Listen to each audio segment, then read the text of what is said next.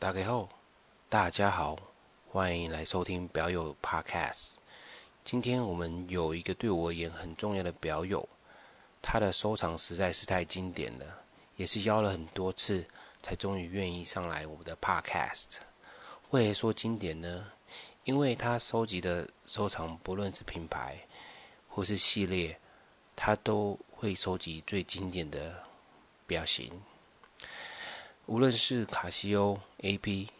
PP，甚至独立制表、MBNF、N，或者是亨利慕时，他都有。在认识他之后，每当我们在聊表的时候，他都会突然冒出一句说：“啊，那只表我有啊，你都没有看到我的 IG。”造成呢，我时常会觉得很囧，因为他拥有的收藏既是广又是深。而且我们都知道嘛，放在 IG 上的表不见得就是买了啊。我自己也会放一些我自己没有的表在 IG 上啊。所以说，我们可以了解我们的表友这位表友的厉害吧。那我们欢迎 Primo。Hello，Hello。我们先谢谢 Primo 能抽空来陪我们聊表哦。那我们在开始的时候，我们先请 Primo 自我介绍一下。帮我们聊一下他第一只表是什么时候买的？那就就本来本来其实我一直对表就都是很有兴趣的。其实从很小就当然从小看家人戴劳力士啊什么，就都一直很有兴趣。但是就一直觉得表是一个很贵的东西，所以我一直不敢买表。哦，那就一来是价格关系，二来是之前可能赚的也比较少嘛，在年轻的时候。那即便在像很久很久以前，在日本看一只卡西欧，也是进出那间店，我猜我记得没有记错的话，至少进出那间店至少五六次以上，就为了买一只大概三万多块钱的表。然后虽然最后有买啦，但是你看，就三万多块钱，我就可以考虑很久很久，所以。表我一直觉得是很贵的东西，我一直不敢随便乱碰。那怎么样碰表？就是大概三年前吧，二零一八年，就一个朋友在 Line 的群组里面就抛了一只 IWC 的，呃，一只万年历。那那只表我看了，我就不知道为什么就整个就就就中了，就中了，完全没有办法就。就反正就是一心里就是想说一定要买到那一只表，所以当下就马上问了那个朋友，那朋友也马上跟我讲说，诶，他有马上帮我问了，就一零一的专卖店还有那只表，那就问就把业务的资讯给我，我就是立马隔天就跑去那边，然后就把那只表就买下来，然后当时我还记得就是 业务很努力的就拿了很多表来给我看。但是不知道为什么，我那时候心里面就只有我朋友的那一只，所以就就这样，那一只是我就是隔了卡西欧那一只是二零一二、二零一三吧，一直到二零一八，反正然后在那之前是很久以前家人有给过表，但是就这样子中间从来没有过任何表，然后直接一跳就跳到 IWC，然后是一只万年历，然后是一只钢的。啊，就是他们好像是唯一第一次出在钢的材质上面出，呃大呃大飞上面出万年历，所以我就一跳就直接跳了跳到万年历去这样子。所以你从二零一二年进化，从三万块进花到将近一百万的 IWC 万年历这样子，在五年内快速的成长是吧？啊，没有没有，你太小看万万年历，他们以前都出贵金属嘛，所以贵金属大概以定价啦，定价来讲都是落在一百三左右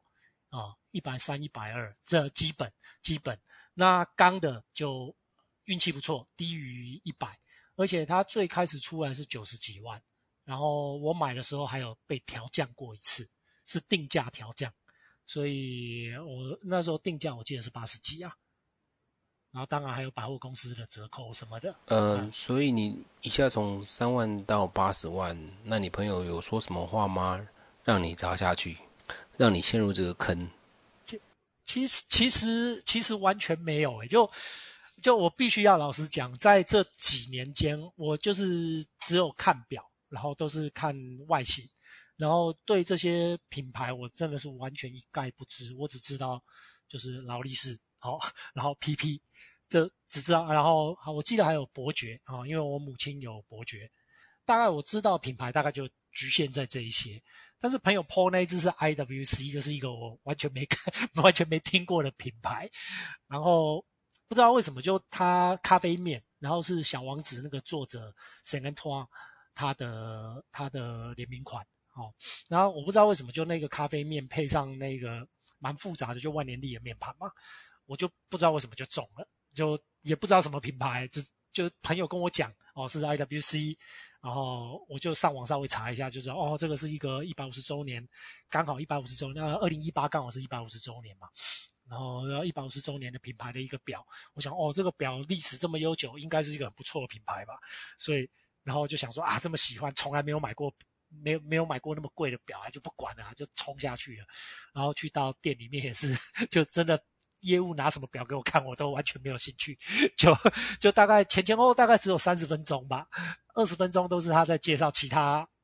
的表，然后我就十分钟就把那只结账，我就走人了这样子。那怎么样进来？就是可能就真的就是刚好对位吧，就刚好对位。就听起来，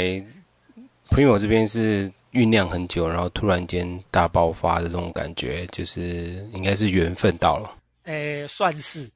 然后当然就这之后。就那一只之后，就开始对表就开始有兴趣嘛，那就开始去了解，就是表的功能哦，才知道，诶，而且那一次是我第一次才知道，哦，原来表有万年历这种东西，好、哦，我只知道有计时，但是我不知道有万年历，哦，以前都是看电子表嘛，卡西欧这些，所以知道啊、哦，太阳能啊什么，但是诶，竟然机械表可以做到，就是每一年都不用调整，甚至闰年也不用调整，诶，这么厉害，所以那时候之后就开始慢慢去。了解表，然后才开始去啊，知道啊，IWC 是属于立立丰的啊，立丰下面原来啊，伯爵在它下面，然后啊，沛纳海在它下面等等，然后就开始慢慢看别的品牌，然后就这样子一步一步就不小心踏入这个 踏入这个这蛮深的坑啊，这样子。嘿，虽然说 Primo 这边都是收集最经典的表，那我们也想要了解是说，嗯，Primo 可不可以分享给其他表友？你认为？手表要怎么样选购？要怎么样挑呢？哎，这这其实必须讲，就是我一开始也是相当肤浅，其实我到现在还是蛮肤浅的哦，就是就是都是外观先决啊，一一基本上都是外观先决。那那 IWC 那只大飞就是这样嘛，我不管它尺寸大小，就是啊，即便那么大，大到超过我的手手腕，但是我还是买它。即便到现在，其实我还是会。比较偏外观，但是就是毕竟买表到现在三年，说长真的不长了哈。说长的到诶，在上个月刚过刚过三年嘛哈。其实说长不长，然后但就觉得不能只看外观，因为你买外观，外观这种东西其实蛮容易腻的，就是你买一买，可能一下子就觉得无聊，然后就会一直换一直换，啊，然后所以所以开始就会去更深入了解，诶，它的。结构，它的呃原理哦，还有它的，然后更重要是它的品牌，每一个品牌它的历史，我觉得有这些连结，你买这些东西，你我觉得相对上会比较有感，然后你这个这个这个动力也才会比较能持续。那你说现在有没有什么准则？没有，外观还是很重要，但是它的它的功能性。它的功能性，然后还有它的呃品牌的历史，它不，它呃，所以为什么独立制表或是一些比较相对现在有一些很夯的啊、呃，像那也是独立制表，有一些我到现在还没有碰，因为我会觉得它历史相对上比较没那么久，比较没那么久，所以我不太敢去碰它。那有碰，但是不多。那所以我觉得历史，然后它的功能性这些都会是我的考量，不只是外观而已。那我想了解一下，Primo 想看手表的媒介都是看什么东西、什么媒体的呢？因为我觉得二零一八年那时候应该 IG 还不盛行。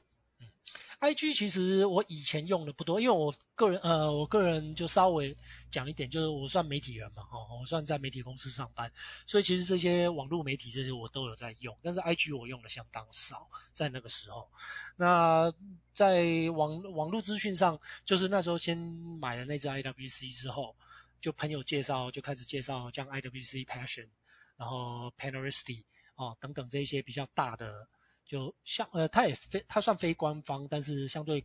有很多。呃，资讯在里面的一些社团，Facebook 的社团。那我那时候的资讯大部分都是从 Facebook 上面来。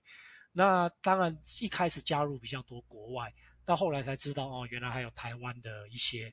呃社团。那我也有一个一个加入，然后有大部分的人都很多都是在分享表，没有错。但是到现在，因为有很多也变成好像都在卖表，或是有一些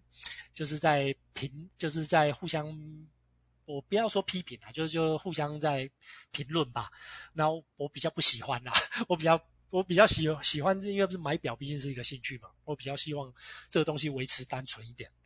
所以后来那些社团就退掉。那再来就是直接上网站到处搜寻。那当然我呃 这没有广告的嫌疑，但是就 Horror Guide 真的是我第一个上去的网站，第一个这些那时候有万呃世界腕表，然后呃。有几个大的，但是我那时候第一个上的是 Horror Guide，然后因为它搜寻功能也有嘛，然后他介绍他表也介绍多，重点是它上面有价格，所以那时候我用它也用的比较多了。但但我必须讲一下，就是 Eric 他，我那时候有当面跟他讲，就是他的那时候在那时候，现在我不知道有没有改啊，就是那搜寻功能稍微弱了一点，所以有时候在在他网站上面搜寻是，是有一点点累，但是现在感觉好像好一些了啊，对对对。那我们刚刚聊了过了你怎么入坑的 IWC 万年历的表，那我们接下来开始从卡西欧开始聊，开始从卡你的卡西欧 collection 开始讲吧。好，呃，经典的啊，我先讲我刚呃说的第一支买的那一支，那一支其实算是 Casio 的副牌嘛，呃，它不算副牌啦，就是它下面它其中一一个线就 Oceanus。Oceanus 的的算是那只算也算电子表了，那只算电子表。虽然它是传统的三针面盘，然后配上一些 sub dial，但是那那那一只是就有太阳能充电啊，然后上面有一些呃有有很有几个时区，然后好像有计时吧。其实功能有哪一些，我还想 真的我还真的不太知道。我 IG 上面可能有 po，应该有 po 过。然后那一只就一一。Again，因为我真的那时候就是外观先觉，然后但是进出那么呃进出同一间店那么多次，是因为它同样就是 Oceanus 也是有很多款式嘛，然后有一些就功能啊，像例如像那个世界呃那个直呃直接电波对时哦等等这一些，要有些有些款有些款没有，那时候就是进进出出就是一直要去看到底有哪几款哦啊哪些会不会因为差的这个。功能而少了便宜了一点点哦，等等，然后但是啊，我后来我买那个又是呃陶瓷圈，陶瓷圈，所以价格又比同样功一模一样功能的又在印上印贵了，我记得好像贵了快一万块台币吧，哦，我只记得十那时候是买十几万。快二十万日币之类的，我有点忘了具具体金额，我有点忘了。那那时候那时候日币还贵，那时候日币我记得一百对三十六吧，好像对了啊，反正那时候是贵的啦。那时候一百可能可能十十几万吧，哈。反正 anyway，所以呃，所以那只是我第一只，但后来其实我买的都就都没有再买 Oceanus。那然后后来再来就开始呃再买回来的时候，就是我刚开始接又呃二零一八刚在。呃，刚开始接触表的时候，啊、那一年就刚好推出了那两只，就是一黑一金，一黑一金，然后的那个呃 B 五千嘛，对，我记得是 B 五千嘛，哦，啊，然后就那两只那时候台湾都是要排队的嘛，然后、我还记得，那就那时候就是去到店面问他说，哦，你就是要到呃某某年某月某一天，你就是要到门口来排队，然后现场跟人家排，你才可以买。然后有一次是刚好运气好，就微风松高，那时候就刚好看到，诶，就想说去运去赌赌看。那时候早上十点半左右，去诶去排竟然，只前面只有四，其实前面只有三个人。哦，我想说，诶，呃，前面只有七个人。然后我记得那时候我可能在 Facebook 还是哪里有 po 过那张照片，就是我拿到一张号码牌是八号，然后刚好是他们的最那一天的最后一只表。好、哦，然后所以那呃，所以我买就 B 五千，然后 B 五千后来我就就。那时候现场拍我是买到黑色，然后后来又把金色追回来，然后之后有出一支就是雾雾那个算是有点喷砂面的，有点 sandblasting 面的黑色的，也是钢的，也是钢的，钛合金的我都没有买。然后之后还有在还有一支那个那个格子格子纹的，我好像就买这四支，忘就买这四支。然后那买了那只 B 五千，第一支那只黑色的 B 五千之后，我又买一支那个那个叫什么呃 MTG 型号我有点不记得了。MTG 那时候也是觉得，因为它它的面盘虽然外壳型跟 Oceanus 那只壳型完全不一样。但是它就是比较厚、比较运动型的，但是它面盘配置一样，也是有一些 subdial 在里面，然后我就觉得也蛮帅的，所以那只有买。所以我的卡西欧大概是这一些啊。那当然后来也是为了好玩嘛，然后就是又买了那个 G G A G A 二一零零嘛。呃，G 二一零现在六支吧，现在六支吧，对，就就五 A 五 A 颜色在那边乱买啊，大家买来讲真的有点困扰。那当然那时候买除了买觉得好玩之外，当然另外一个好玩的目的就是，因为很多人都把它称作那个 Royal Shark 或是那个那个呃叫什么那个呃 Casioke 嘛，哦，那呃皇呃皇家皇家呃那个农家橡树嘛，哦。农家橡树，那那所以当然那时候也有去买一些那种大陆的套件来，就来改嘛，自己自己对对自己来改嘛，然后自己爱玩玩具，爱拼模型，那这种东西当然也要动手改一只嘛，对不对？那但但最后都把它又再把它变回原形，放放在盒子里啊。呃，很巧，我最近也买了一只 GA 二一零零透明表带的那个农家橡树，对啊，是在那个。A 八买的，呃，星光三越 A 馆买美馆买的，是我是去，就是去吃个午餐，然后去找个厕所，然后刚好走进卡西欧的店，这样子问一下他们有没有现货，结果发现他们居然有现货，所以我就直接把它带走了，真的是也蛮巧的。所以说啊，跟表有缘分，真的就是有缘分。那我知道那个 Primo 这边另外一个很有缘分的表型就是铜表。可以跟其他表友这边想要分享给其他表友了解一下你铜表的收集吗？好，我必须还是要老实讲，就是最一开始被吸引，就是呃了解 IWC 之后，再就是了解到立丰下面还有沛纳海嘛。那时候我也是第一次才知道哦，原来还有沛纳海这个品牌。后来就知道，哎，沛纳海原来有过一只很经典的铜表。哦，而且那时候好像就是炒到翻的一只铜表，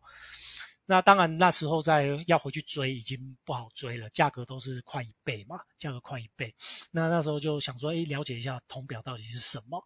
那才去啊、就看了。那时候有朋友有有借来看，然后还有 IWC 有一只青龙大飞，那那只后来我有我有购入，然后然后就才知道原来它的特性其实就是铜嘛，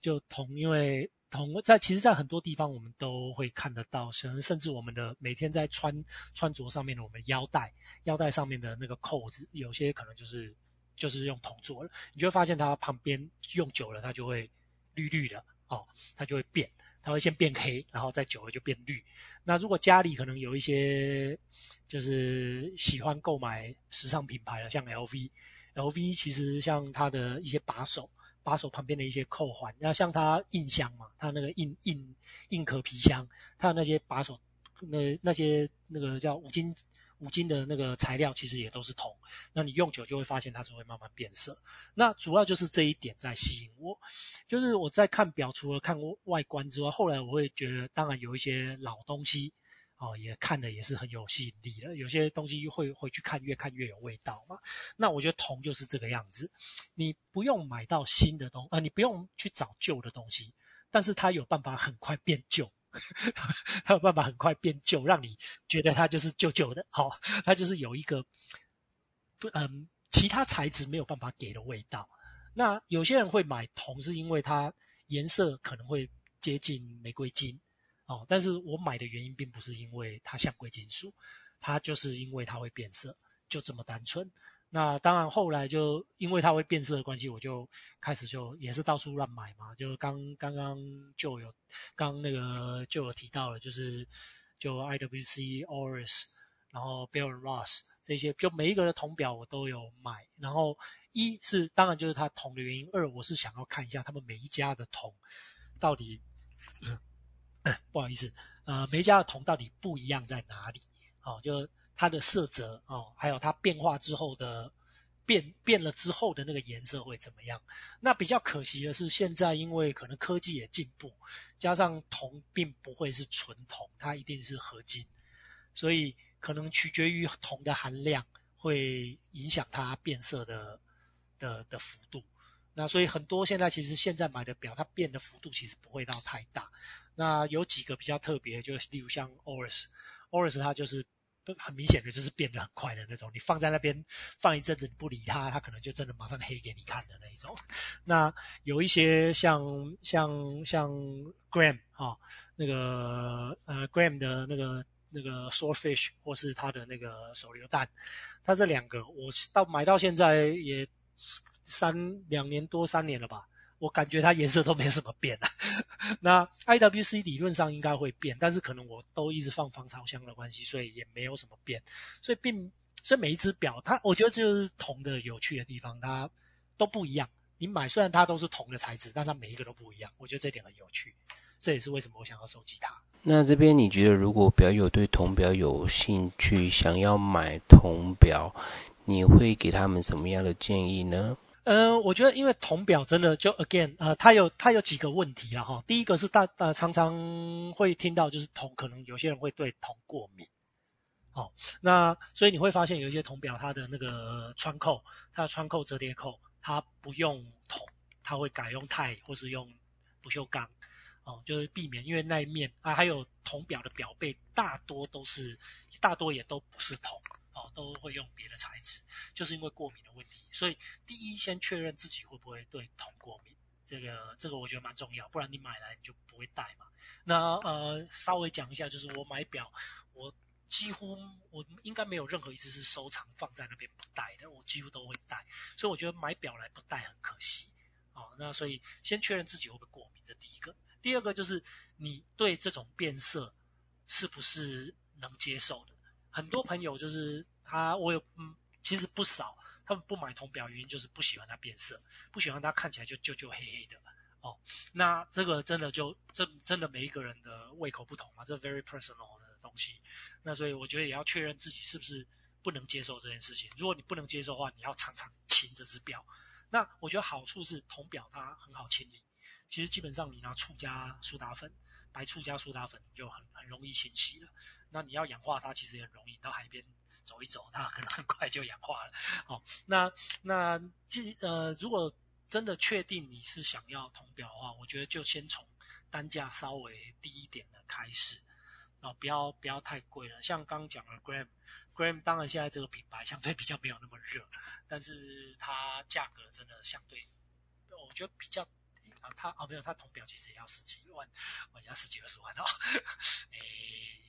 可能 Oris 吧，Oris、Bell & Ross 这一些，他们的铜表价格都落在十万多一些，我觉得是可以入手。那当然还有一个品牌，就是现在人家在说算是劳力士之后，哦，就是也是劳力士的另外一个品牌嘛，帝舵。帝舵表它的铜表也大概都落在十万出头，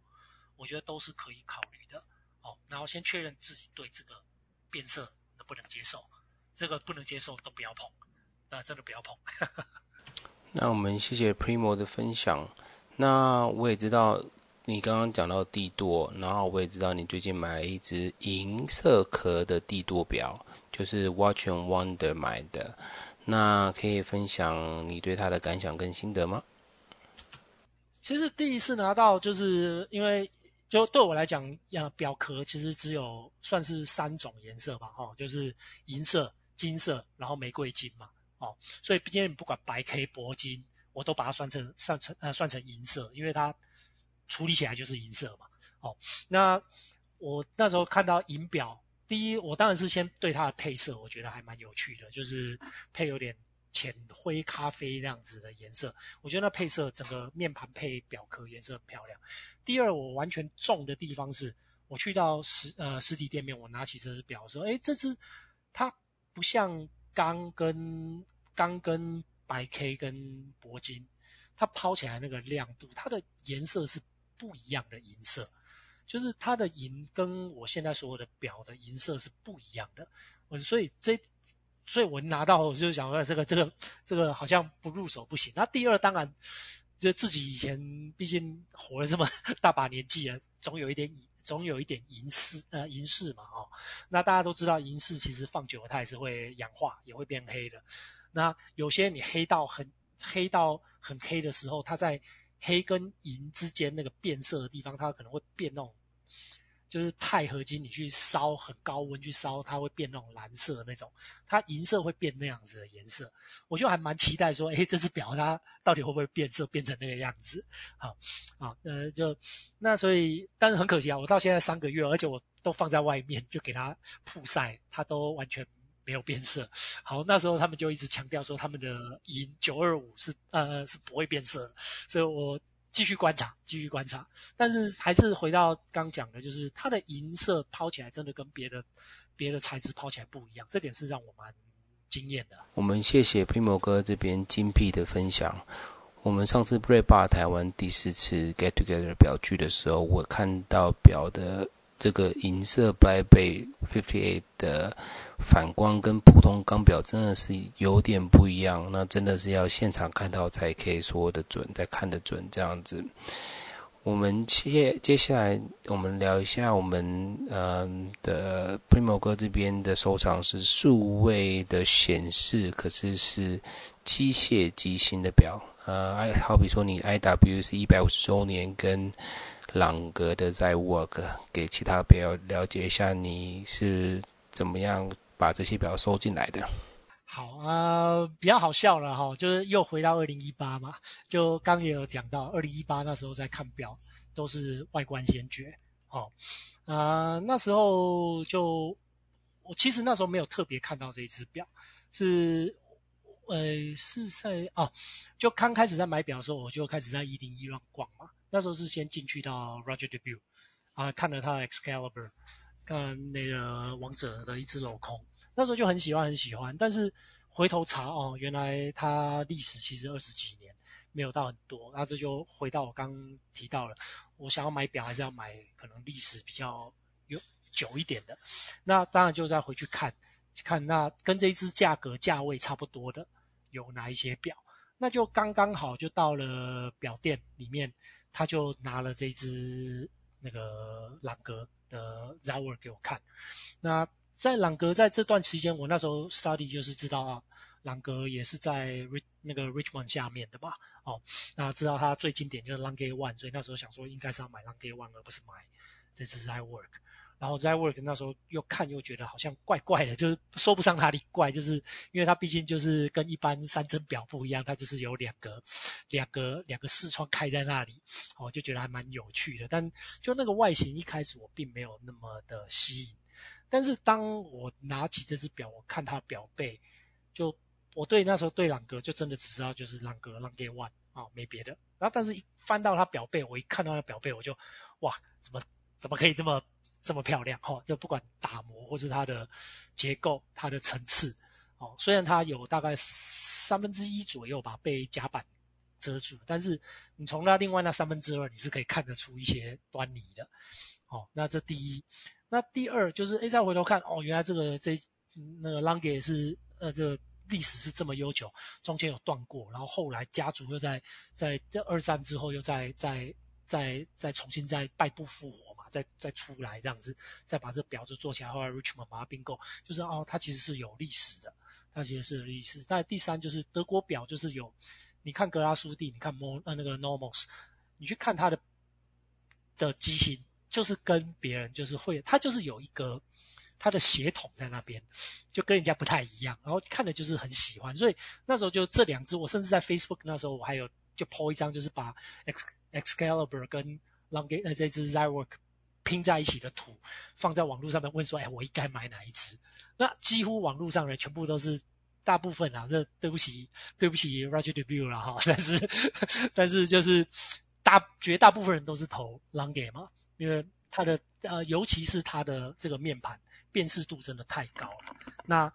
就是外观先决嘛。哦，加上价格差不多，然后 X X 那个 Excalibur 还贵一点，还贵一点，还贵一点。那所以最后我就好，那就，而且那时候我那时候买表除了那一只 IWC 之外，后来我再买买三只左右吧。那买 IWC 是四月，然后 Zywerk 是八九月的样子。这中间我可能买三四只表，大概都是落在二三十万，二三十万。那这一只一跳跳到。跳到快两百万，讲真的，那时候是我那时候是真的，就是一直在想说，啊，要不要买，要不要买，要不要买？那朋友朋友，呃，这是额外的有趣的事情啊。就朋友就说啊，就看我这样突然买表买很多，他们就觉得我有点有点中毒了，有有点有点就是发病了，有点生病了。哦，他们就觉得希望我应该要止那个止血一下。那他们就认为说，哎，这只表这么贵。理论上就有点像你那个气喘有没有？你要拿一罐那个东西吸一下，然后这支 Lang 这支 Zywerk 就是像那一瓶东西，你吸一下可以让你应该可以缓解这个 症状，缓一阵子。好，所以那时候就啊好啦，那就啊朋那又当然介绍这么呃店家也介绍得很详细，然后我又自己回去再 study，然后对于它的那个 mechanism 为什么？一个机械表三一般三针的表为什么可以做到像这样 digital 的跳？而且它跳又没有什么声音，那个声音是很舒服的声音。我我记得你那时候你买到你的那一支的时候，我有跟你讲嘛，我喜欢听它那个刷的声音。好，对对，所以所以总结这一些之后，最后我就好选择了买那 Zywerk。好，那但很很不幸的买了它，这这瓶药似乎没什么用，我的气喘还是持续发作，到现在还在。对啊，你就今天就生了三场病了，就拿了三只表，我们等一下再聊。那我想要问一下，Primo 这边对数位 display 的机芯在 Z Work 跟 IWC 有什么不同的地方可以分享给表友了解一下吗？其其实对我来讲，它的方式是一样的，它一样十跟分都是各两片东西在换嘛，哦，一个一个十位数，一个是个位数嘛，哦，那只是它摆摆设的方式不一样，那个朗格是横向的，叫九点三点嘛，然后那个那个 Paul Weber 是那个 IWC 的那个 Paul Weber 是十二点六点的嘛。好，那它的 mechanism 其实我必须 我很惭愧的说，我是没有去仔细去了解。那等一下，如果就是推荐推荐表友的话，有另外一位表友，他对这个就相当研究的相当相当深。到时候看你能不能邀请他上来，由他来做解释啊。那这一支当然就因为买了 z y w o r k 的关系，所以就觉得诶，这种 digital display 是还蛮有趣的。哦，那所以后来我就。就就再去找，哎，就发现，哎，原来 IWC 有这支。其实那时候也在一百五十周年，二零一八我碰表的时候就知道有这一只表。那只是那时候他们都说卖完啦，没有啦，怎么样啊，巴拉巴拉巴拉，所以就就就没有嘛。好，那只是后来再回来再，那但是那个可能就店家也算对我很好啦，就有帮我留意，所以就说，哎，这支又有到了。哦，那就问我要不要，那我再去看一下。当然它，价呃价格当然就比朗格亲民很多。然后它有一个比朗格好的优点，就是这个优点现在朗格克服了，就是它的动力储存。它动力储存我记得有到七十小时嘛，而当时我们的这一支 Zywerk 只有三十六嘛，啊六十小时啊。然后但它那个 Zywerk 只有呃呃呃三十六嘛，三十六嘛。然后到现在。现在到七十了，对，没有我那版，我那版还是三十六，还是三十六，还是少的，对。然后它的多的是那个后来多了那个日期圈的那一个，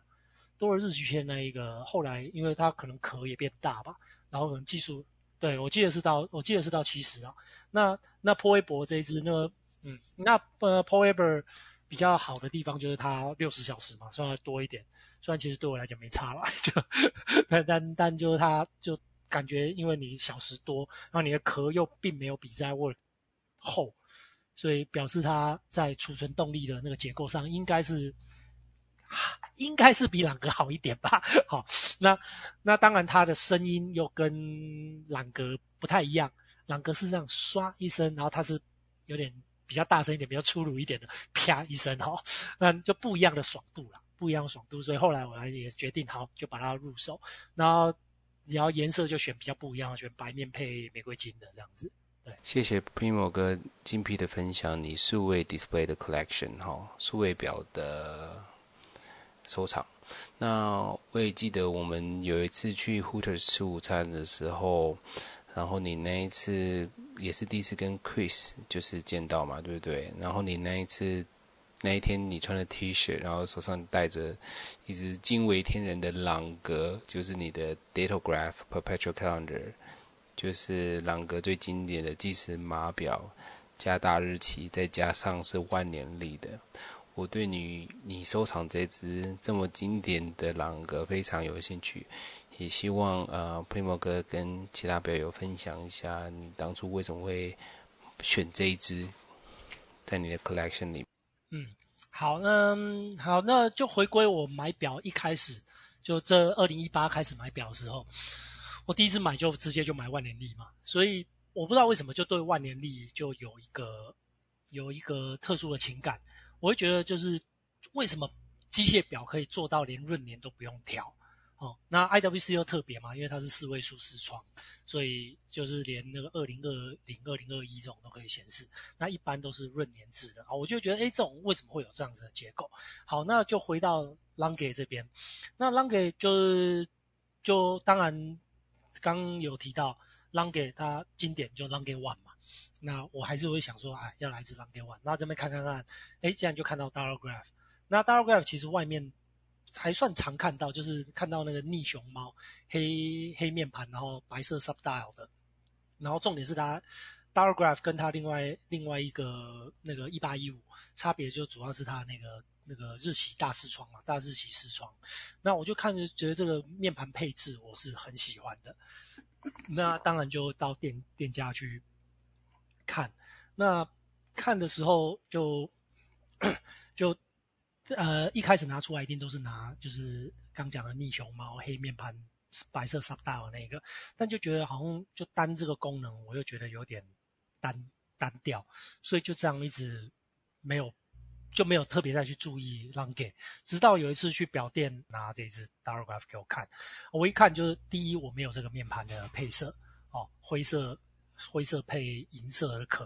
哦，它白 K 啊，白 K 的壳。然后二来它就是我最喜欢的 万年历，好，就就店家可能也知道我的我的胃口，然后就直接拿万年历来打我，然后他然后一打我就。那当然，你朗格嘛，那朗格嘛，那你一翻那表背就没什么好说啦。然后 chronograph，chronograph 是所有机芯中是最漂亮的机型啊。然后它又是 chronograph，我记得是 flyback 啊，我应该是 flyback。反正你看到那机芯就是，然后就觉得哇，怎么怎么那么。那么那么多沟，那么多弯角，那么多，反正就然后那层次感，虽然看起来很乱，但是又我我 IG 我记得有 po 一张表背，那时候学那个学 Hologuy 拍的，学 Hologuy 拍的，就就就那个表背真的你没办法你没办法抵挡啊。然后更重要的是它就是万年历，然后然后就然后它这个面盘配置又是我没有，所以我就啊好啦，那就这一支，而且后来也再回去看 Dialograph 也是。算是它几大系列，Sasoni 啊，然后一八一五这些，反正也是它几大系列其中一大经典。那我就想说，好啊，那就朗格应该可以就此休息，就买这只可以打住。的确，这一只表不只是朗格可以打住，这只 Datograph 的万年历，以及本身 Datograph 对于很多人已经就算是已经是 Grail Watch 了，你还加个万年历再上去，所以。这个你有这只表在你的收藏里面实在是很屌，我真的是很佩服，我也觉得很欣赏这一只。那我们接下来聊也是聊另外一只，虽然说不是主流的表，不过这只表我觉得它还是蛮呃所谓的 High Horology，就是 Hermes 这一只，爱马仕这只双月相，或是月相表，就反正它长得有两个月亮这样子的。一只表，我觉得超美。我当初它几年前刚出的时候，我就觉得很喜欢，我自己也超喜欢的。所以我想要听听，就是 Primo 哥这边的分享给其他表友听，这样子，怎么样收藏这只在你的收藏里面？好，我第一次知道它的时候是二零一九吧，哈、哦，二零一九那只表，而且也是这只表的第一款刚发布的时候，啊、呃，知道它的时候是从那个 Only Watch，从 Only Watch 知道的。那 Only Watch 那时候有拍卖这一只嘛？啊，有拍卖一只，反正它好像我忘记了啊，我想起来，就是它跟它的第一款是长得一模一样，只差在它的面盘上面的数字，不管那个时那个时刻跟那个日期刻。它都变蓝色了，哦，然后一般版是白色的，哦，它好像 Only Watch 的差别就是这个。那时候一看到这只表，就觉得，诶，怎么会有一只表可以做两个月相，做这么大，然后面盘在那边这样子转？我就觉得，诶，它的它的它的外形跟一般的表款不一样，所以那时候就想说，诶，那这样 Only Watch 应该是没有什么机会吧？那当然就回去问问看有没有这只表。那之后没有，就比较可惜的是，虽然那时候好像我印象中好像是。没有限量还是限量？我不知道几只啊，我我有点不太记得。当时候那时候去问的时候，已经就都没有了，都卖完了，而且价格还蛮不错的，价格还低于，我记得是定价是低于一百，而且一开始大家也没有想过说这只表会红，所以呃，这你刚刚讲到了，就是有一些朋友啊，有一些那种就是水货商，真的是拿这只表来配包用的，哦，所以这只表。一开始还被一开始还被我讲很直接的话，就是被贱卖，被贱卖。有朋友真的用那个贱卖的价格买到这一只表，我真的超羡慕的，我真的超羡慕了。然后后来 Only Watch，当然我也想说要不要不要不要看，但是看那个价格真的是太离谱，所以没有碰。所以就就想说就啊不好意思哦，背景有一些声音，我的猫又。又在暴走了，好，那那反正就那时候就觉得蛮可惜的，就这只表没了嘛。那到二零二零的时候，就诶年初的时候，竟然爱马仕的人又跟我讲说，诶这只表还有哦。那当然国外那时候有出过一些白 K 的材质，然后有配。那我我记得在旧的那个之前的那个账号 Watch Friday 上面，我我有 po 一张，就是我那一只表跟我这只表跟那一只表第一代。那只表一起合拍了一张照片，哦，就是跟那个我说用 贱卖价格买到的那个人合拍的，好啊，那那反正 anyway，那后来才知道，哎，原来他还有在出白 K，然后又有出别的材质，有那个青金石的，然后有还有还有也有在出这个陨石面，然后但是就是好像就都没有来台湾，到等到他跟我讲的时候，就是有青金石跟。这个撒哈拉陨石，还有一个白面的。那时候，然后那个白面是那个时，不是不是底部面盘，是那个时时呃时间的面盘跟日期面盘是白色的。哦，那时候看了就觉得，哎，就唯一比较特别就这个撒哈拉啊，当当然就可能眼光也比较好，就刚好看到这个也是价格比较贵的哦。那限量支数相对比较少，所以那时候想说啊，既然要买，而且以后也不太可能再买。太多爱马仕的表，我想说就啊，就给它上去，然后所以才选了这只这只撒哈拉沙漠陨石的这个。那运气也不错，就刚好有那个就位置给我，所以就插到队。然后去年的九月吧，稍微稍微延了，我记得本来六七月要交，最后到九月，就他们可能也刻意拖到他们九月那时候办一个表展，然后那时候才拿到这只表这样子，对。那如果这一只如果有夜光的话，应该是非常的美，对吧？哎，完全不会，这次这次这次没夜光，我印象中是没有夜光了哦。但是我等下照照看，我等下照照看，我记得是没有，有的话也很很弱。但是它，我觉得它很厉害的地方是，嗯，反而我觉得以前的那个陨石面有那个条纹状，它的面盘其实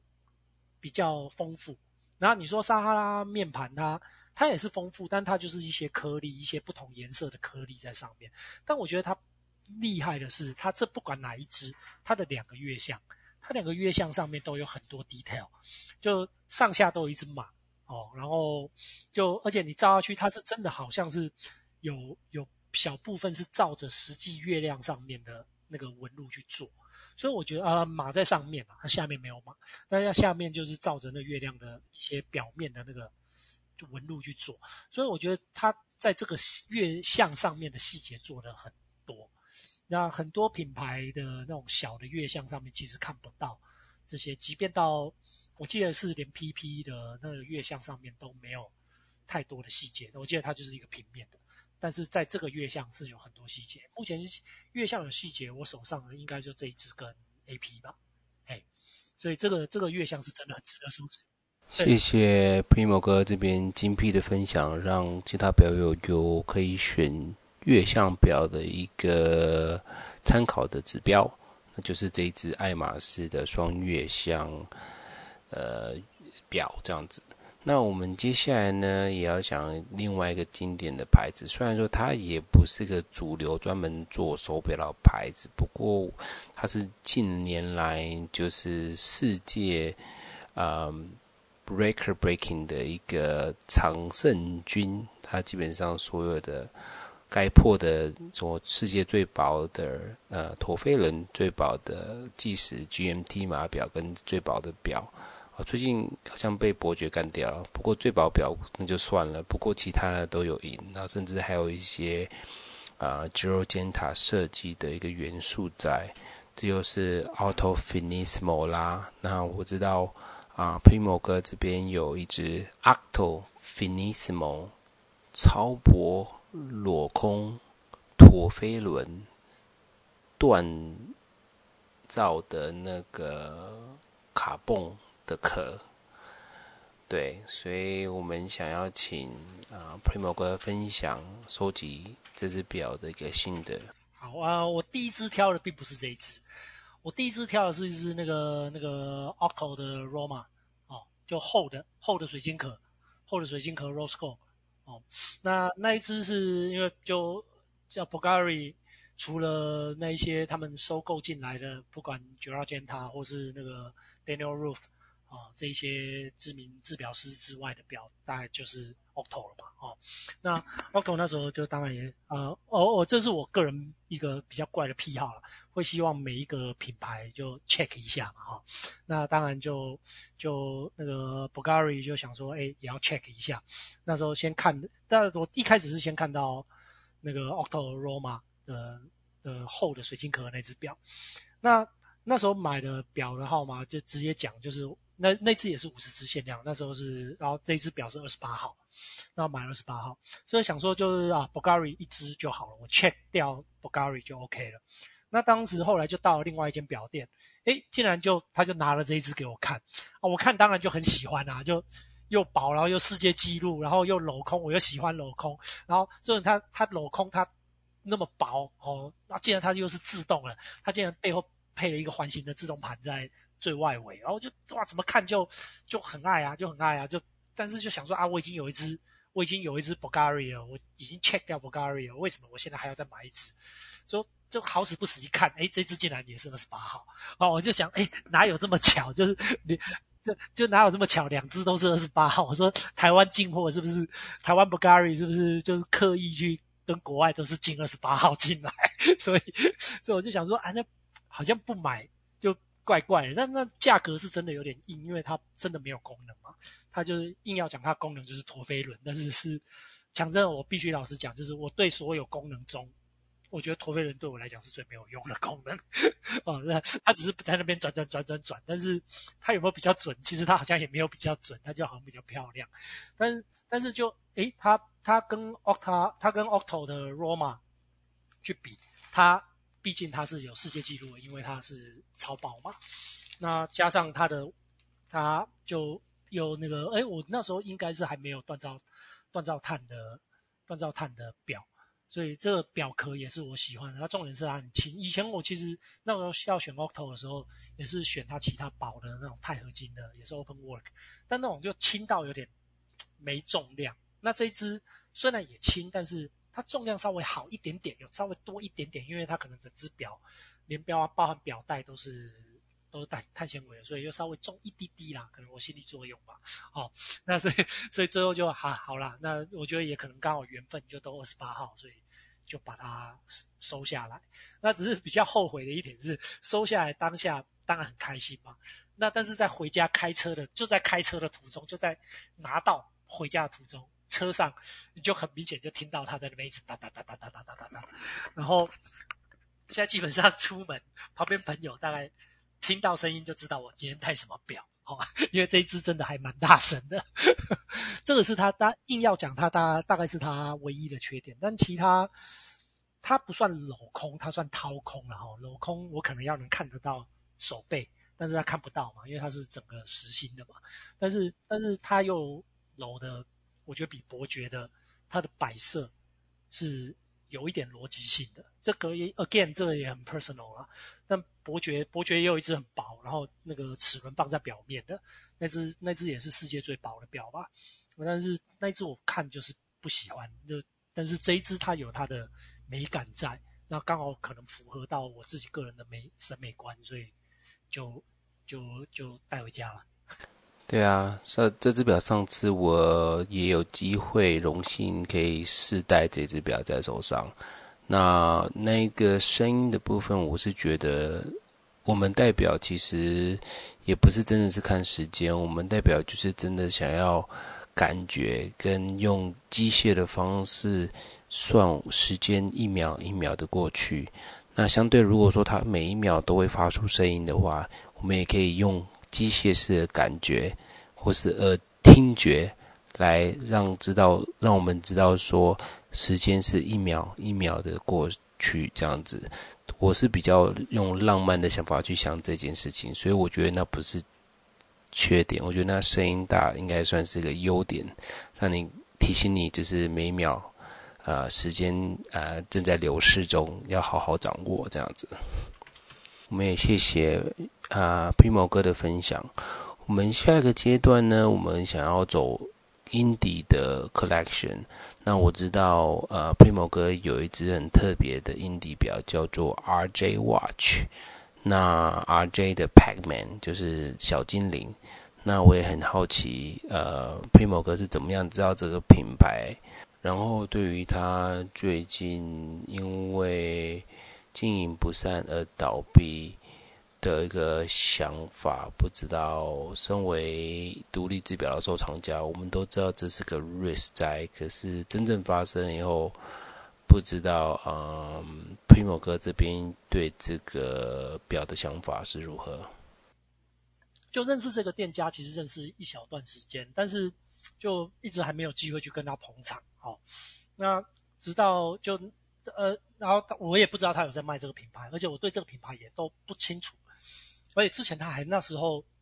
那个名字好像也才刚改没多久，在最早他是直接用全名，就是 Roman Jerome 哦，呃，这个表的表表品牌全名。然后他去到他那边，他就介绍给我看，啊，我一看到就诶很有趣啊，怎么为什么会做？抱歉哦，呃，打个嗝。那、他就他那时候在店上，除了放这一只之外，他那个还有 Hello Kitty 嘛，然后还有，然后之前旧的，我后来回去查，他旧的还有那个那个金刚哦，就以前最早的马里欧，那个金刚在上面丢水桶下来的那个金刚，哦，呃，然后我就觉得诶很有趣。那其实有趣的表可以很多种，但是他这只表竟然有趣到还要卖到。我觉得定价好像是五六十万之类的吧，其实不便宜啊，其实不便宜。那我又有另外一点比较更加不一样的地方，我除了表之外，表旁边的周边我也会看。那它的，它它附的那个盒子很特别，它附的盒子很特别，就是你把表放上去就很像一个荧幕，就今天你是在那个 R.K. 在那个电动间里面，你就那个荧幕就是那一只表，然后它下面有一只。摇杆跟两个按钮，呃呃呃，有没有两个按钮？好像有两个按钮，就做啊做的很像 R.K. 一样，你就是有一个 joystick 在那边，你可以操作把玩。所以我就觉得，哎，看到这个盒子，我也觉得，哎，好酷哦，怎么可以这么这么特别？然后我觉得盒子也是表的一环。其实我有一些表也是因为盒子才买的，并不是表。那那所以就就觉得，哎，这只表还不错，那就就想说。也没买过独立制表嘛，然后它价格对啦，有有一点点硬，但是就他给的折扣也还不错啊，我就想说，哎，那就捧场一只，然后我觉得也很可爱，然后到现在那只我偶尔也还是还是会戴。对，对，那那当那当然，因为就看到这一只表之后，我就。去了解这个品牌嘛，就觉得诶也他其实也有做一些有趣的东西，那就刚刚好，就一样也是二零一九那一年的那个 Only Watch 里面也有一只是那个 RJ 他们抖内出来的表，哦，然后我就买它这一款，我就买它这一款，它那名字叫什么我有点忘了，就是它里面它的表壳的 bezel。bezel 是用它当时就登上月球的那一些，我忘有点忘记是太空梭还是那一些，就反正一些器材仪器的金属零件，把它削下来的铁屑，把它镶在它的 bezel 里面。哦，这个是它的主主要的特色。那另外一个特色是，又回到刚刚爱马仕的那个月相，这一只表也有一个很漂亮的月相。哦，然后这个月相呢，它会它会绕着整个表绕一圈。那绕到下面的时候，那个那个月亮会被遮住；然后绕到上面的时候，月亮会被打开。哦，所以还还蛮特别的啊。所以那时候这一只表我也有，后来我也有入手。那比较不幸的是，就纠正一下刚就说的，它倒超过一年了哈，它是去年去年过年的时候倒的，去年疫情一发生没多久，对，去年疫情一发生没多久，然后印那个阿拉伯人就抽资了嘛，把资金抽走了，就就不投资了，然后他们就就挂掉了，然后到现在到现在好像都还没有人来救他们，对，对啊，其实我对这只表的印象，这个品牌的印象就是 They are a fun watch brand。那就是虽然说独立制表有时候或是比较让人家觉得是一个很传统或很保守的一个一个行业，就是制表这个行业，可是呢，它上面有一些就是卡通人物或是游戏的呃所谓的素素材在里面，让觉让人家觉得其实这个是。还蛮好玩的一个品牌。那我当初看到它的时候，也是觉得这个品牌蛮特别的。只是说没想到，居然就是 Primo 哥的这个收藏真的是又广又深呐，连这个品牌都有都有收集。那我们确保一定会在那个表友的网站上，这个 Episode 第七集会把那个刚刚啊 Primo 哥这两只的那个手表的。IG 的照片都愿意放上去。如果说表友在听的时候，可能不知道我们在讲哪一只手表的时候，都可以有就是表尔点 com 表友的网站上看到这样子。接下来呢，就是重头戏啦，就是独立制表最猛的两个品牌合联合呃合作版的，就是 MBMF 跟亨利慕时两个，就是联手出了一支。呃，Legacy Machine One One 的一个表这样子，我们也想请 Primo 哥分享他对这只表的心得。嗯，好，那就独立制表，但你玩表玩一阵子之后，你一定会被介，呃，你一定会自己不小心看到，或是有人介绍到独立制表。哦，那时候一开始当然也对独立制表这个名词很陌生嘛，哈、哦。那第一个比较。被介绍比较多，当然就 RJ，因为那时候买了 RJ，那当然就一旦买了这个之后就开始去查。其实你硬要讲你 Oris 啊，你只要不是被那种大品牌买下来的那些单独的公司，它硬要讲它算是独立制表吗？它好像也算。然后那反正 anyway，那时候就查就知道，那时候就查，当然就刚你提到的 Jacob & Co，哇，那个就一看就是。哇，分析到不行，就说哇，怎么怎么可以做成这个样子？然后一个把整个九大行星都放在一只表里面，这样，这这怎么这怎么一回事？那就对对对，独立制表就更有兴趣。那当然就查到几个大的名字，就是 MBNF，然后跟那个那个 Urwerk 啊，就 Urwerk 啊，然后然后 Moser，Moser 是因为刚好很多很多新很多表资讯我都是从。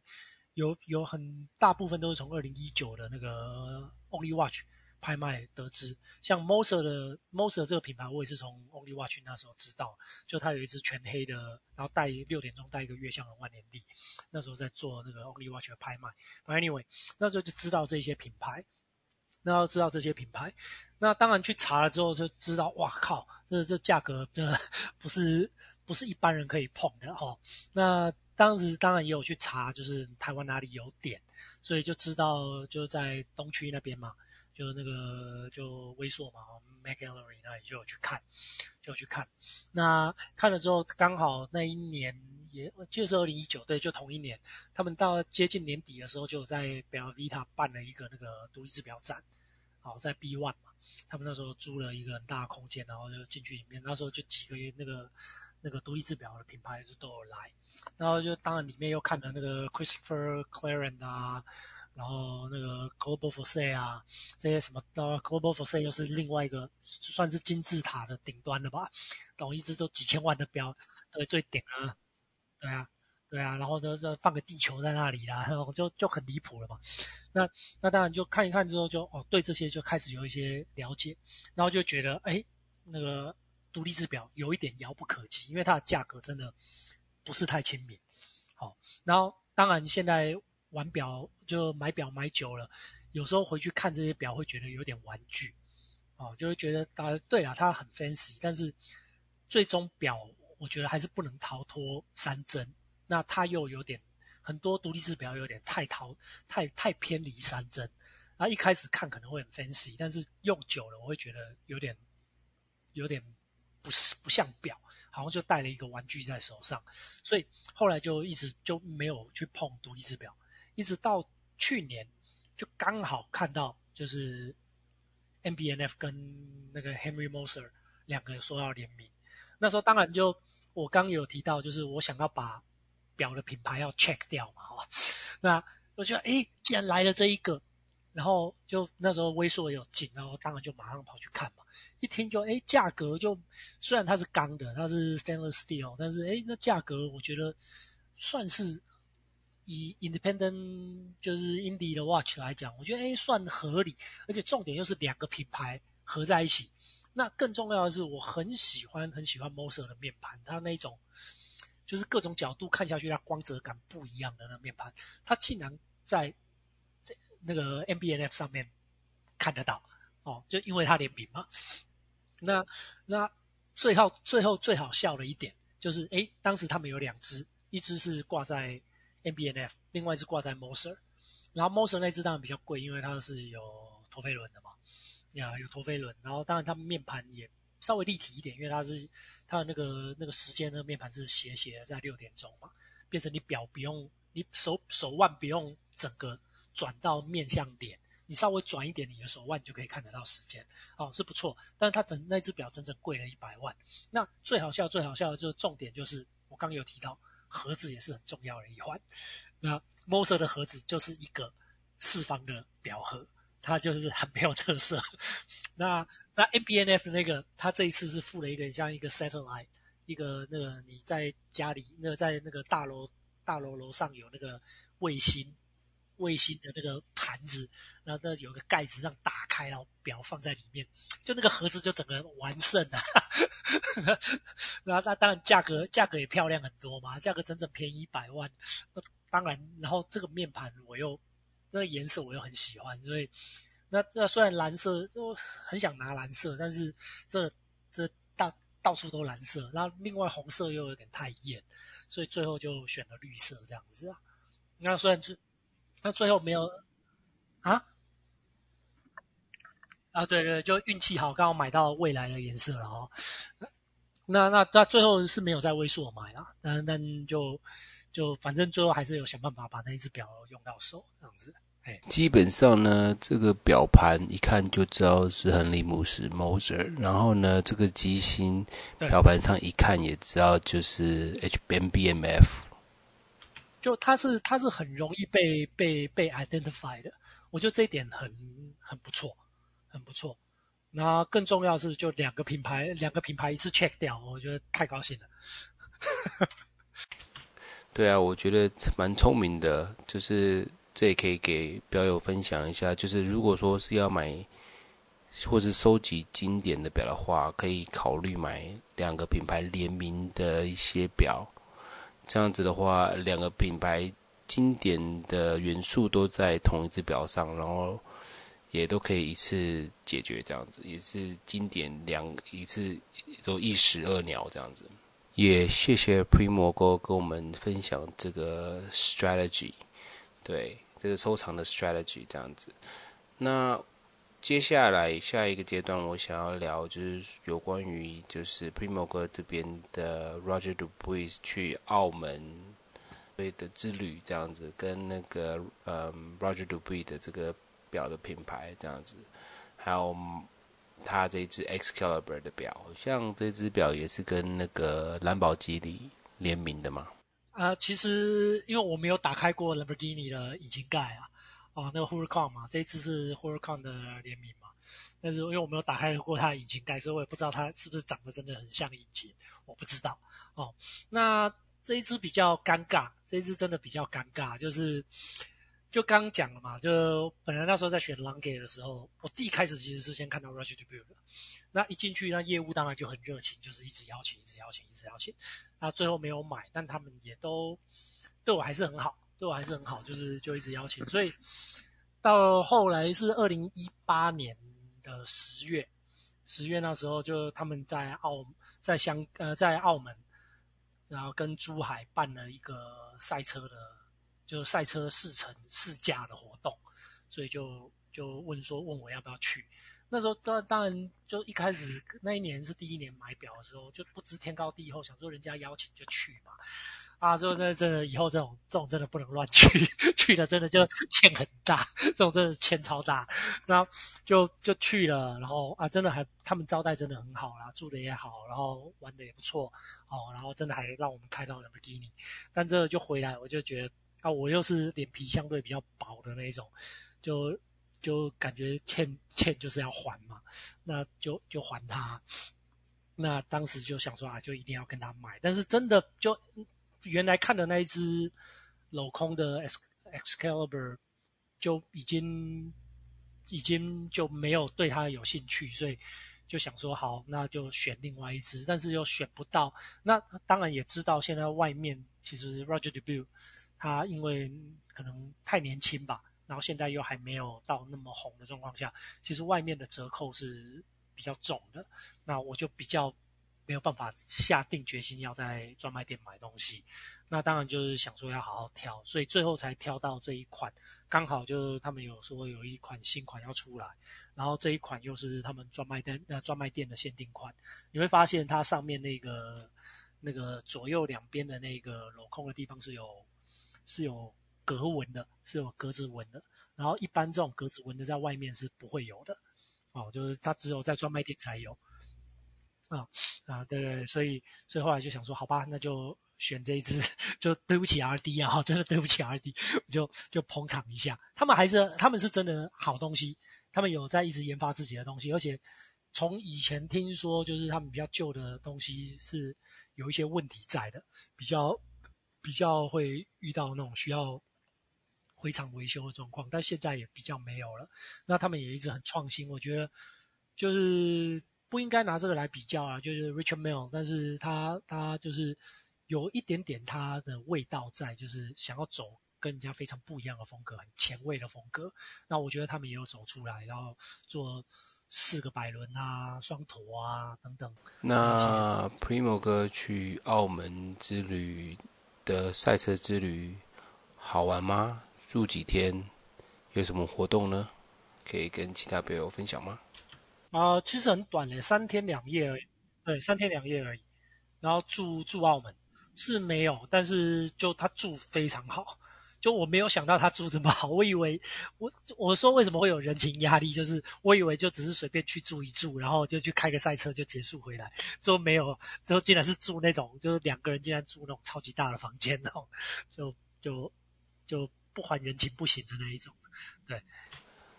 听起来这个旅行听起来好像蛮好玩的，就是又可以去澳门，又可以去赛车，然后又可以用这个人情压力来。给这个借口买一只那个很好的 Roger Dubuis 表，我觉得也不错啦。对，那谢谢谢谢 Primo 哥这边分享在澳洲澳门之旅这样子，不是澳洲。那接下来呢，我想要问就是说，嗯，大家其实不知道，Primo 哥其实算是 Red Bar 台湾的 advisor 之一啦。就是当初我在创这个，嗯。Club 的时候也是，就是第一个找就是 Primo 哥啊，跟几个比较资深的表友这样子，就是所谓的用就是想法，就是说，哎，其实我们反正都是要表具的嘛，那那那我那我就定就就找再看看能不能号召更多人来这样子。那所以我想要问一下 Primo 哥，借此这机会问一下，有对 Red Bar 台湾未来有什么期许呢？跟想法可以分享给我们吗？你说对 Red Bar 台湾有没有什么有没有什么想法？其实国外怎么运作，我是都。我也都不清楚，我只有听过，就是上次他们在讲纽约，听上次 Morgan 讲的嘛，就是纽约他们就大家 chip in，然后就就做一个做一个 price，然后就跟一个表店买了一只表，买了一只可乐嘛，买了一只 Pepsi 回来，大家最后抽抽抽选还是怎么样吧，我有点忘了。我觉得就是等等这个阵容在更浩大的时候了哈，我觉得就是。或许等到哪一天，就是我相信你的号召力一定没有问题了。就到时候可能就会有更多 sponsor 这一些，然后是可以这些 sponsor 可以造福就每一个表友。我觉得要照顾到每一个人真的很困难，但是重点是要让每一个表友都开心哦，都都开心。然后即便他不他不一定得到了什么实体上的东西，但他在心灵上，在知识上都可以透过这个平台。有得到更多的学习，更多的交流，我觉得这些才是重点啊。那如果以后有更多 sponsor，不一定不一定是有实体的东西，可能是表商，他们是真的可以过来做一些介绍，做一些教育训练。啊，不能把教育训练有点太太硬了，就做一些就表的介绍嘛。哦，那你应该懂我意思了。对，我觉得这样都是对每一个表友都是都是好的。对。我觉得 Primo 哥这些建议都很好，我会好好把它收在那个笔记本里面。那未来有机会的话，我应该会就是就是慢慢的一个一个把它实现。当然是前提是要有时间，可能也要有金钱吧。嗯，那我们接下来一个阶段想要问就是 Primo 哥，如果说你这么多表。如果说哪一天海啸啊、地震啊，你只能就是在你的 collection 中带一只表，就是逃跑。呃，因为地震跟海啸来了嘛。呃，Primo 哥不知道会用选哪一只呢？请可以分享给我们听吗？哇靠，一只哦！哎，一只哦！哎，哇！这个我真的没有特别去想诶，就 AP Jumbo 啊，不，AP 的那个 Double Balance Wheel 吧，这这嗯，Open Work Double Double Balance Wheel 吧，那应该是那一只吧？啊，我觉得这一只选的很好啊，是我我也应该会选这一只吧，这只这么有价值，而且又这么酷，又是 AP 的，就是皇家橡树，对不对？那如果说呢？你要去 Red Bar 的全球的 Red Bar Global 的一个 Meet Up，那你能带三只表？你会在你 Collection 中带哪三只呢？可以分享给我们知道吗？嗯，三四只。上次我们聚会有一次嘛，那个就就那个那个 Watch Watch，诶，他叫 Watch Time P 的，他他的 IG 叫 Watch Time P 的。我不要不要讲本名嘛，哦，呃，他他那一次他带他办的主题嘛，就是 the the the three watches that you'll never sell，啊，我可能就带这三只吧，啊，就就一只就是我买的第一只 IWC 嘛，哈，然后另外一只就刚讲的 AP 的那个 double balance wheel，呃，然后那第三只是什么？百达翡丽 Annual Calendar 的五七二六，哦，是哦，哦，好。那应该就这三只了，啊，因为就三只都有故事嘛。一个是我第一只买的嘛，然后一只是就是以为会拿不到，但是最后拿到了嘛，哦，就那个双百伦嘛。然后第三只是就是感谢疫情让我提早拿到了 的那个那的的精英的的那个五七二六嘛，哦，对，所以我要带的话，我应该是带这三只啊。哇塞，这三只不但是很经典、很 iconic，而且还还蛮重量级的，所以如果说哪边就是有 r e b a 的 Global 的活动的话，那些人真是一饱眼福啊！我上次也真的是一饱眼福，光看桌上的表都吃饱了，就不用吃饭了。对 对对，那接下来呢，我想要问是说，社群说呃 IG 的账号的问题，我知道大家要找你就是找 Horo Primo。H O R O P R I M O 嘛，那在这之前你也有跑一个账号叫做 Watch Friday，那为什么会有两个账号呢？那你现在主账号跟 Watch Friday 有什么不同呢？可以跟表友分享一下吗？这样他们也方便找到你这样子。其实也没有特别，就最开始最开始就呃刚在提到那个 Watch Friday，就是我跟呃以前朋友同事他们。创建的嘛，因为那些同事也喜欢，也喜欢表这样子。那最一开始我们就在在想说，怎么样可以让粉丝数，呃，提升。然后就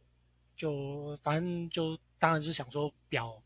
多嘛，表多就可以提升粉丝数嘛。就想一想错了。那我们回来想，就当然没有任何攻击的意思，但是就有一些表友，其实他们手表并不多，但是他们就有办法。聚集到很多人，因为他们的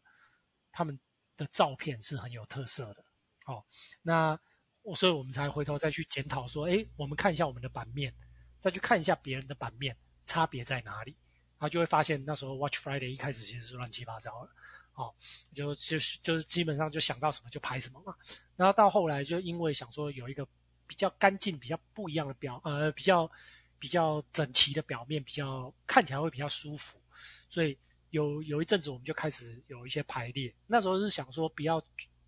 都是在表，所以有一小段时间，那时候是有表跟风景，哦，有表跟风景，但是就很很清楚的，就 IG 就三条嘛，那一条是什么，一条是什么，然后再一条是风景这样子，然后让有 pattern 的下去，你看这个页面看起来会比较舒服。那我觉得重点还是回到就是我我我自己拍摄。拍摄的 技术问题，因为我拍摄可能颜色、色泽跟角度、光线等等这些都不好，所以导致即便我有一定的 pattern 在上面，我看起来那个页面还是没有很干净。哦，那当然回到回到刚刚在讲的，那因为 Watch Friday 没有在用，现在用到 Horror Primo 这边来，所以想说那即呃我照相没有技术没有那么好，但至少我 pattern 要维持住。让让页面看起来是有一个一致性的，所以这也是为什么我会想说，就三条要要各有一个风格。那最近应该还会再换一下了，因为本来在尝试一个新的风格，但是那风格看起来还是有点乱七八糟。你你你有看出来吗？但你现在有看出来？对，我现在有一个新的风格，我不知道不知道容不容易看出来。今天刚好可以看得到现在的白哦，有我看出来了，就是它如果在大写的表在最右边的时候，它就是三排嘛，就是一个是手戴着，一个是手拿着，一个是竞拍嘛。那它就是三排侧斜的话，就会有三排是同一只表，然后直的话三种一样的排列这样。对，然后现在还有另外一个。Primo 哥这种手表的这种排列跟这个设计的想法真的是蛮棒的，就是懒人包，就是一次拍三张，然后写的、值的都有一个可以作为一个就是对比的。我这也要多学学，那我也要试试看，在我的 IG 上面这样这样弄，这样子就不会想要说要也不知道 po 什么东西这样子。那说到 IG 呢，我们也知道说，呃，我们习惯性都会在呃 Podcast 上都会问我们的访客，都会说问他们说，有关于他们喜欢跟欣赏的几个 IG 账号，啊、不知道 Primo 哥这边可以分享给我们几个 IG 账号吗？我就是这个当然有点事先先串通了哈，但是我有点讶异，这第一个我要介绍这个竟然没有人推荐过，就是这个你讲出来，几乎每一个有在就是玩表的人应该都会知道这个账号，就是 A Y T Y Style 哦，那就 A Y 是他自己嘛，T Y 是他老公嘛，然后 Style 嘛，就他们两夫妻的 Style。那这这是一个日本人嘛，哦，那他他就是除了他的表很厉害之外，他又他的穿着跟他的手上拿的包都是基本上都是女生梦寐以求的。东西啊，哈，那他人也很好，他就是感觉他背后应该也是有一个摄影师跟一个就是编辑高手在帮他处理这些照片，但是就是他你看得出来他拍的照片，就是他就是刚回到我们刚才讲的，他的照片就是都很就很干净，就很干净，你看起来就是很舒服，很明亮，很舒服。那当你一舒服，你就会想要停留在这个站。然后继续看下去，然后看下去之后，你就会发现，诶，它里面的东西，它不管它吃的东西，哇，它吃的东西都超好的。然后它用的包包，哇，那女生看的每一个都是凯利包，而且不是一般的凯利，都是可能是鳄鱼皮的凯利，或是都是那个 mini Kelly，都是那种现在就是越小越贵嘛，哈。他前一阵子还有 po 一张，就是一整一字排开，每个彩虹。彩虹的那个 mini Kelly 摆在一起，哦，那女生梦寐以求，然后再到再看她手上的表，就是就是不管 AP Longe，然后最近夯到不行的那个 FP John，他 FP John FP John 他又认识那个制表师本人，哦，就前一阵子我跟他很小的聊一下，就是他也认识，就有他也就是。都会跟以前都会算蛮频繁跟着制表师见面，所以他手上有无数只就是很厉害的 FP join，就是就他就是不管男生女生或是美食家都会喜欢的一个账号啊，所以不追踪不行啊。然后我现在就是疫情的关系不能去日本嘛，等到我一能去日本，我第一件事情一定就是看他的 IG 有去哪些餐厅，我一定就是一间一间去吃吃看这样子。对对对对。好，那下一个是也是一个日本人。哦，然后他叫叫做 Nat 呃 Natsun Natsun 一零一一零一九，就 N A N A T S U N 一零一九哦，那这个人就是我也是无意间看到他的 Facebook，他啊他的 IG，他其实没有多少粉丝，也就是他 po 文也还好，三百多则而已。但是他的他的风格就很一致，就一排是他的狗，一排是他的花啊，一排是花，然后一排是表，哦，他的表也没有到很特别很厉害，但是他的东西就是很干净，一样 again 就是很干净的一个页面。然后他的狗也很可爱，一只那个浅浅咖啡色的贵宾嘛，然后他花也拍得很漂亮，那表也拍拍很漂亮，然后就也有跟他小聊过几句，就是也是一个很友善的一个人，然后所以。这种就是喜欢狗的人，然后又喜欢花的人，哦，那大家就我觉得也可以追踪一下他，他的东西真的虽然 PO 的东西不多，但是很漂亮，他的他的他的他的 IG 真的很漂亮。那最后一个介绍了，大概接下来这个是去年认识，是实际上的朋友了哈、就就很好记，就 Watchful，就表福哦，福气的福。Watchful 一六八哦，那一六八这华人就一定更好记了嘛，就一路发嘛哦。那他其实对，他其实文章也不多哦，他就是都他是是真的是就是自己 po 兴趣的，也没有想要红什么的哦。有，但是他是我认识表友中，就是真的是热度热情度相当相当相当高的一个人，而且他就是不只是。喜欢表，而且他是很标准的一个机芯控。他机芯，他几乎买的东西都一定是买很经典的东西，像刚讲的那个那个 IWC 的那个 Paul Paul Weber 嘛，Paul 他就他也很喜欢那只表。那前一阵子。就推他下坑，所以他前一阵子也买买了一只嘛，那那所以他对机芯是有一定的研究。然后这也是题外话，就最近不是因为疫情的关系，大家就在那边讲说，本来大家都不想打疫苗嘛，然后后来就因为疫情的关系，大家就开始啊要打疫苗，但是疫苗有三支哦，到底要打哪一支好？最后就是他，他跟我讲说他要去打 AZ 了，哦，他要去打 AZ 啊，因为他觉得 AZ 也 OK。那因为我知道他是一个研究任何东西都会研究相当透彻的人，所以他说可以打 AZ，我就说好，那我也去打 AZ。所以我已经打了 AZ，就是因为他，就是因为他啊、哦，因为他是一个真的很专精，他任何东西你你跟我聊，我都是聊很肤浅的。他表漂不漂亮哦？他看起来很漂亮，哦、我永远都可能都是用“漂亮”这个字，但是他是，但是他是真的有办法讲出就是构造原理哦，然后。一些历史哦，他就是研究任何东西都研究非常透彻，所以他的呃 IG 可以追。那如果你们如果他时间够的话，我觉得有一些表上面的问题，我觉得也可以问他。我希望不要造成他的困扰了哈。但是他是真的很懂表，他是真的很懂很懂表。对，谢谢 Primo 哥跟我们分享这三个账号，我觉得这三个账号都还不错。那也很值得其他表友去追踪这样子。那我们今天 p 开始就差不多到此结束。那如果说表友对其他呃这个 p 开始里面的一些照片啊、跟文章啊等等问题，呃想要了解的话，都是可以在我们的呃 p 开始笔记上可以找到，就是我们的表友网站。就是 biawas 点 com，然后这个是第七集，所以是斜线 EP 七，